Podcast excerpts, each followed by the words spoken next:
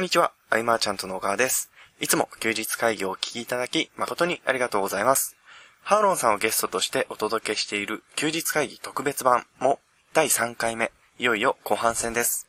今回から音声を聞き始めた方は、シリーズ1回目である第58回休日会議からお聞きいただくことを強くお勧めいたします。今回の音声では、ひばりが丘事務所で同棲生活をするきっかけとなった話からスタートしていきますが、9分頃に展開される最高の振りで始まるコミュニティ論は必ずチェックするようにしてください。それでは、第3回目、スタートです。私にゼミ生みたいな来てる時もね、ハオロンさんはどんな人なんだろうってね、はいみんな思ってたかもしれないけどね。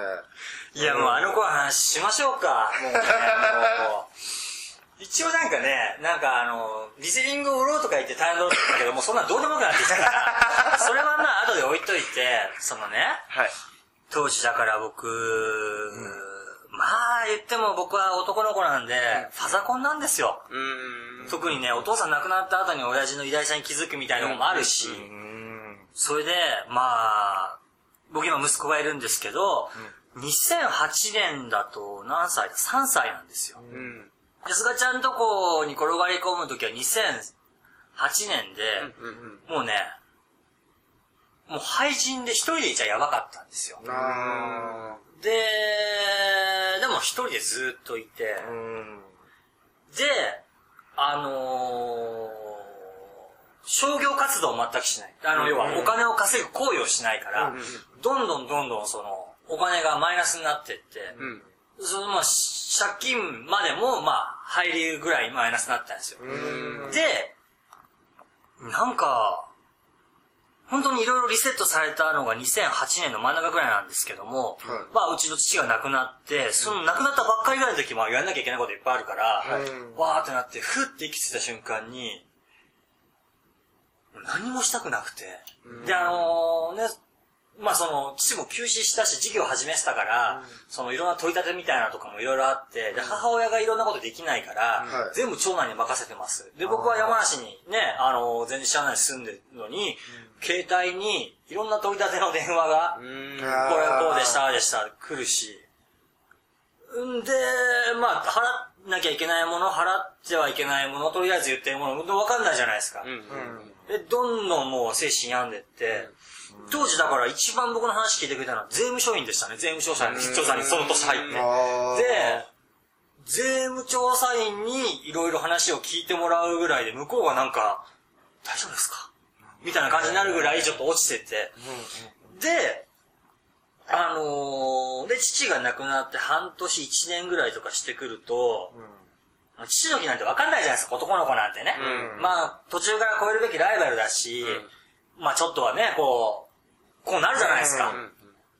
でもなんか息子できて3歳ぐらいの時に、父目線に自分がなると、あ俺がどれだけ愛されてるかが、はい。このそっから染みてきて、ーで、まあ今でも1週間に1回、まあ、息子で会ってるんですけど、もう、もう息子は慣れてるんですけど、当時3歳の息子とか4歳ぐらいの時の前で、僕ね、号泣してるんですよ。うん。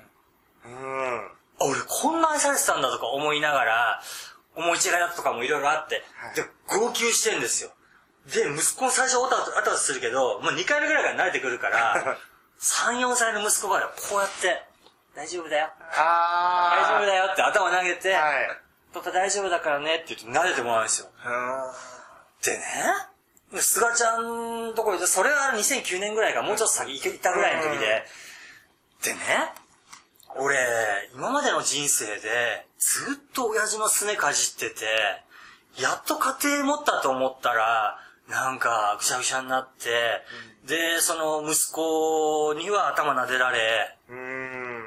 また俺、何なんだって思って、最初そのお父さんに関してはちょっと、ハオロンさん否定的でしたよね。もうずっとですね。ですよねうんうん。で、ずっと否定的だったし、それ今でもやっぱりね、あの、これは違うんじゃないみたいなことはあるけども、そんなひっくるめて、俺やってくれたことに対して、そこはゼロカウントかいって。お前それひどいんだろうって構成に見てって、やっと思えるようになってきて。そう。で、2009年末ぐらいかな、菅ちゃんとこから、はい俺確かね、車にさ、ベッドとか作って、止まってる時ありま止まってたりとかして、だね。そう。ではいそんな5月ぐらいだったと思う。ちょうど今ぐらいの年だったよね。うんうんうん。まあ俺、あ、じゃあ、って言って、1ヶ月ぐらい全国車で旅して回り出かけたのって、あれ何年だか忘れちゃったけど、僕もあの辺の記憶が定かじゃないんですよね。確かに。あれもね、なんかね、その、当時アフィリエイトやってたでしょ、でアフィリエイトで、またなんかこう、た、例えばこれが、みんなを助けられるみたいなのを作れないって思ったの、直感的に。で、当時ね、利子のつく借金が200万円ぐらいあって、利子のつかない借金、まあ道義的に返さなきゃいけないのは200万ぐらいあった。400万円。この400万円を自分が全くやったことのない事業でうん。返せたら、どうしようもない、もう父親に甘えて、3歳の息子に大丈夫だよって息子投げ、あの、頭撫でられてる自分が、うんその400万円の借金をやったことのないことで返せたら、夢があって、うん僕は僕を助けられるし、その経験は誰かも助けられるって思って、うん。でもね、出てきた時は思ってなかったけど、何かを掴もうと思ってたのはその出た瞬間だったんですよ。だから、その頃、うん。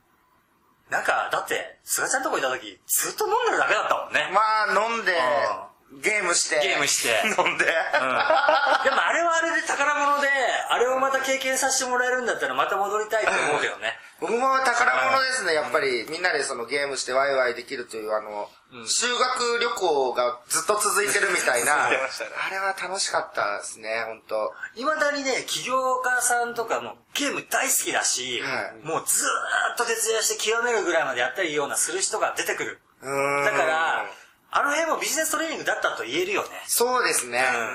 本当面白かった。ハーロンさんが、すごいでかい鍋で、そうですね。カレーとかね、作ってくれたりとか、えっと、カタン教えてくれたのもそこだったしカタン、動物将棋持ってきてくれたのもハーロンさんだし、で、ウイニングイレブンひたすらやりながら、まあやりながらもみんなちょっとビジネスのこと頭にね、ありつつ、なんかいろいろやりながら喋ってたりとか、あと、ハーロンさんが友達を連れてくる友達が全員大物なんですよ。そうそうそうそうそう。あ、その人とも知り合いなんですかっていうのがね、ありましたね。あの、新藤さんとか。あ、しんちゃん。あ、しんちゃん全然だったっけ？あ僕は会ってないんですけど、いや、あの、ね、こういう方がいて、僕今見てるんですよ、みたいな話したら、ハロンさん、あ、しんちゃんみたいな。友達、大体友達友が。達だったみたいすごいな。なんかね、その、後からビジネスで活躍する人が、その前のビジネスとどうでもいいとこで繋がってたりするんだよね。そうなんですよね。まあまあまあ、でもね、それは、わかるよね。あ、この人伸びそうだなとか、うん。そらね、そら飲み会僕のとこ来るの怖いですよ。スキャンされるから。そう、今の人たちは、ハオロンさんに会ったら、はい何、な、何かを喋ったら、スキャンされる感覚でいるかもしれないですけど、まあ意外とこう普通に飛び込んだ方がいいんじゃないかなと。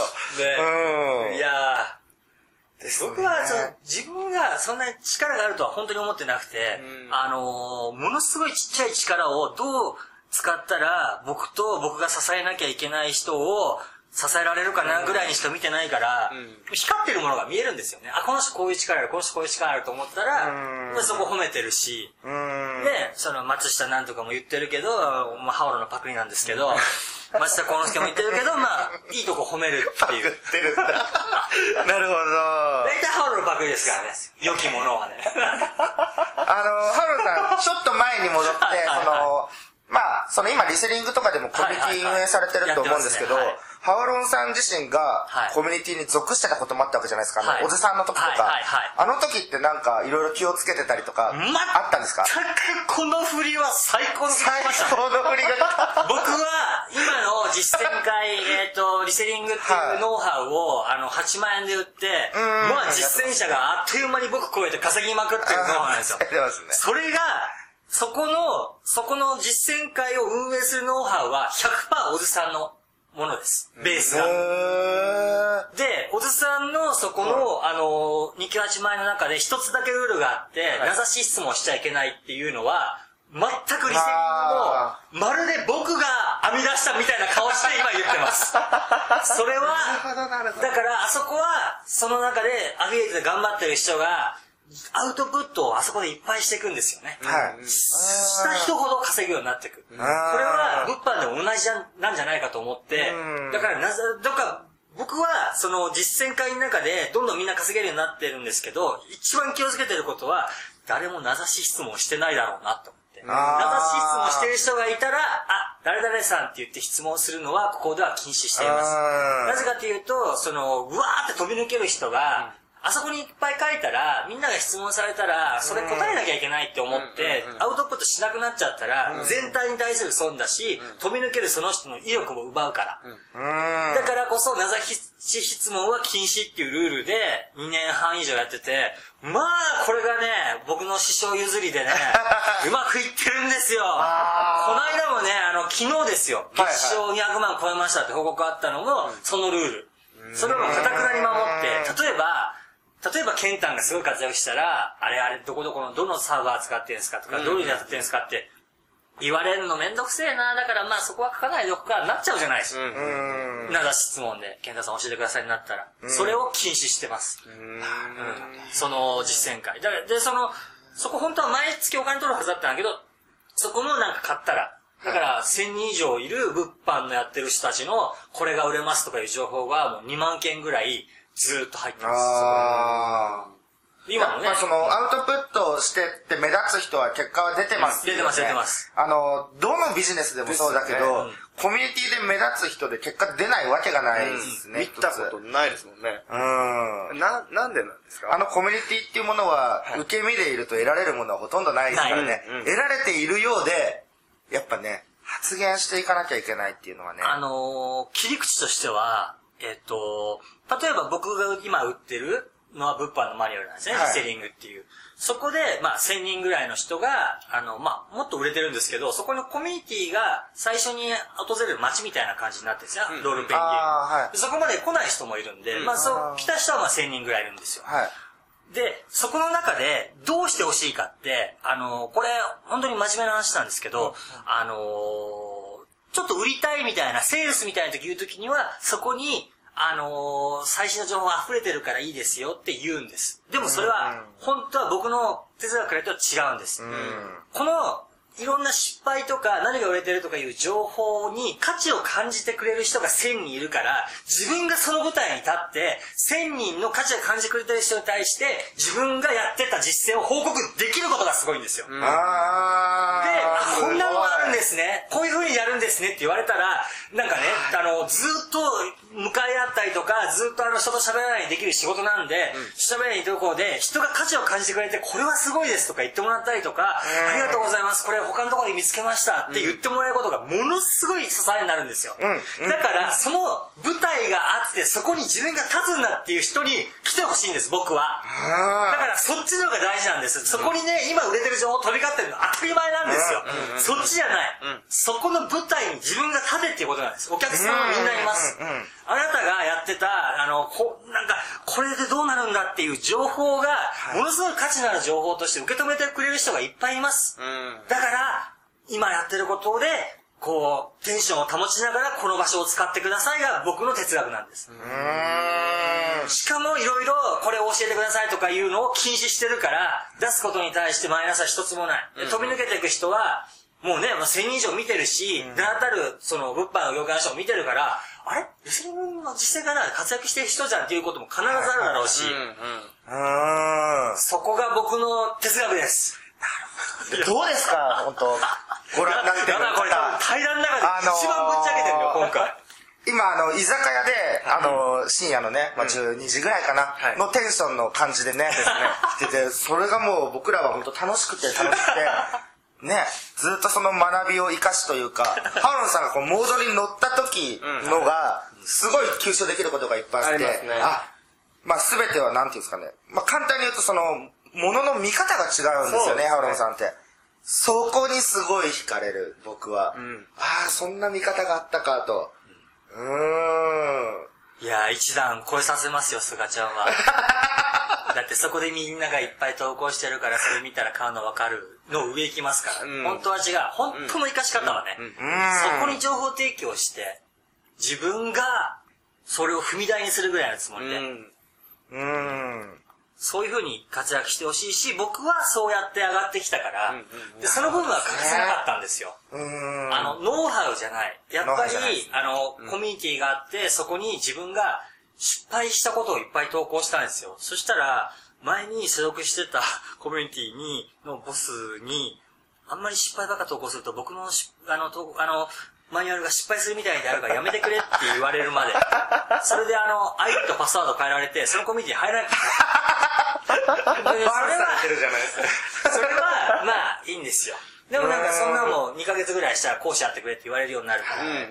でも、間違いないじゃないですか。うん。で、それこそ物販業界の人みんな入ってて見てたら、ね、講師やってくれとかも言われるようになるじゃないですか。そこまで見越して、そこを踏み台にしてやるぐらいのうん。気構えで来てほしいんですよね。うん。そうですね。これ買ったら稼げるんですかとか、知るかって。やるのはお前だって言って、そこがね、今ね、僕ね、望月さんとね、いつもね、今だにですよ。レターとか変えるときに、みんなで稼ぐとか書くと僕めっちゃ怒るんですよ。そのね、無責任なみんなっていう単語使わないでください。なんかしたらそこにいたら自分ができるようなような誤解も与えるし、稼ぐのは僕じゃなくて買ったあなただから、うんあなたがやりなさいっていうことをぼかすような表現は、うん僕上から下まで全部却下するんですよ。全部細かく見てるんですそうねそうそうう。んみんなで稼ぐとか言ったら、いや、その本当無責任な単語、僕みんなが大、みんなっていう人がいないじゃないですか。聞いてる人は、この目の前の一人なんですよ。それ以外の人に向けるって、どんだけ自意識過剰なんだと思うんですよ。本当にだからメッセージは絞れば絞るほどいいんです。そうですね。だからね、そんなんで、でも、ちびきさんもね、そこまで思ってなくて、みんな稼いでるから、みんなで稼ぐって書いちゃったけど、そこで、うん。あれですよ、もう、ま、もう、もう、御年40歳になってマーケッターとして一斉にいる人が、こんな輩に、ぐわー言われて、こらえるのもすごいよね。いや、もちさんすごいですよ。すごいあのー、一時期ね、その、ハオロンさんとビジネスをやるっていう時に、はい僕もまあいろんな案は持ってたんですけど、まあ、あのー、ハオロンさんは望月さんとこういろいろビジネスをされたわけですよ。その時僕望月さんに嫉妬でしたからね。くっそー、まだいろいろ足りないと思いながら、その、望月さんの、なんだろうな、こう、管理術っていうんですかね。スケジュール管理とかの能力がすごいと思うんですよ。ん。僕もあの2007年の時に一緒に塾やった時も、えっと、僕がプレイヤーでいられるんですよ。常にサポートしてれば大丈夫と。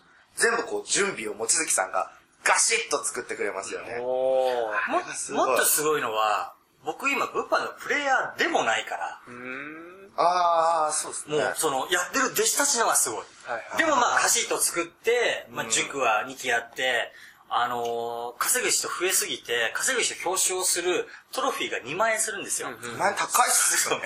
それがね、まあ、3人しかいなかったから、その、ものすごい、僕のもう売り上げとか全然超えるような人を表彰しようってことになったら、十何人になっちゃって、うーん。ちょっとねそのお金も稼がないすごい。すごいっすね。クリスタルでね。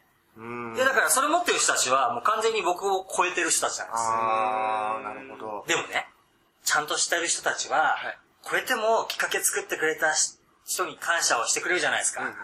だから僕まだ生きてるんですよ。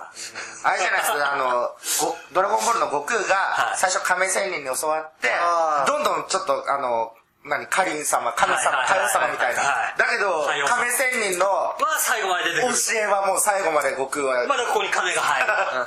そういうポジションでもあるんじゃないですか。もうハウロンさんの場合は。でも、でもそれは気持ちのいい人はみんなそうですよね。うん僕はその、そね岡崎義明さんに、あの、年上なんですよ。あ、年下なんですよ。あの、もちぎ、あの、あの岡崎義明さん。はい35歳か6歳ぐらいじゃないかな、今。そうですね。僕と近かったと。あのー、僕、Facebook では実は繋がってるんですよ。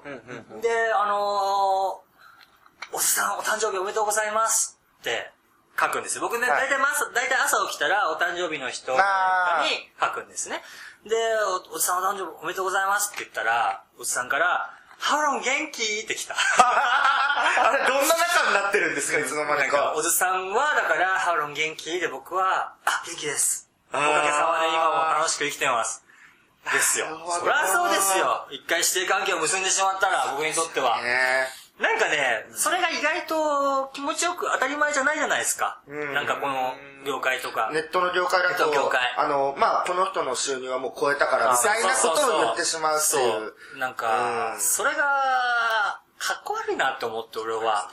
やっぱ僕のきっかけを作ってくれたのは彼だし、で、もうね、彼はね、今なんか、なんか南の島でね、森で魚ついて、それで刺身のして鯛茶漬けを作るみたいな。コンテンツ、コンテンツかなんかわかんないけど、そんなのをね、ブログで書いてるんですよ。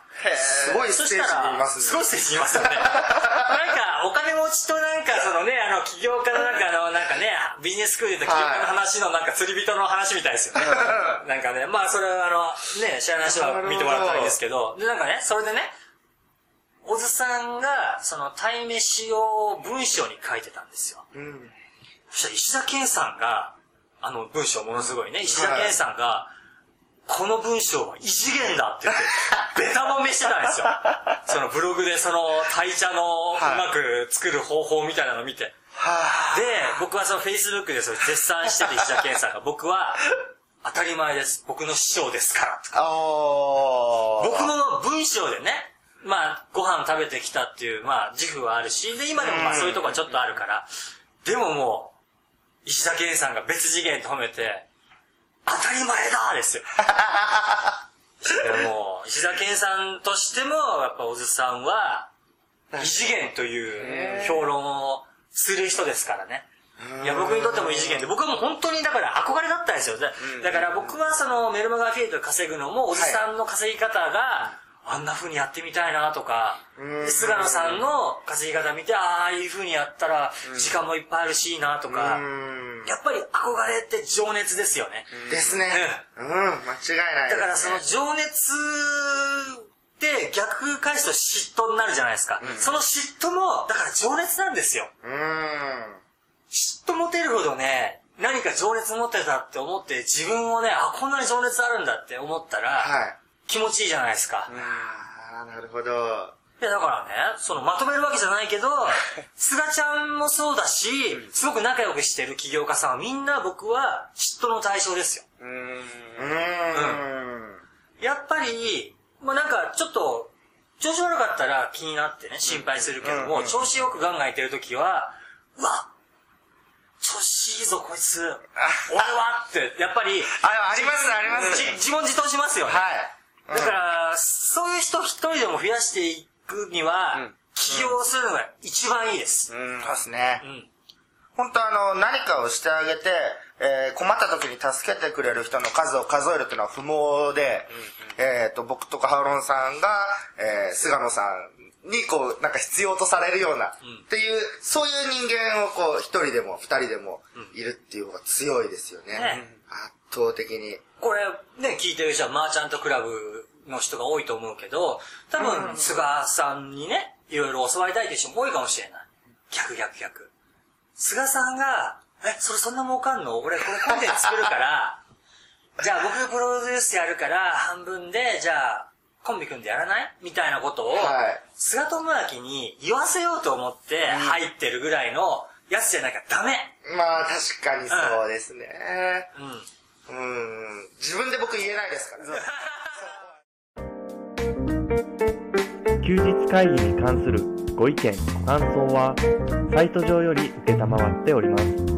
休日会議と検索していただき、ご感想、ご質問フォームよりご連絡ください。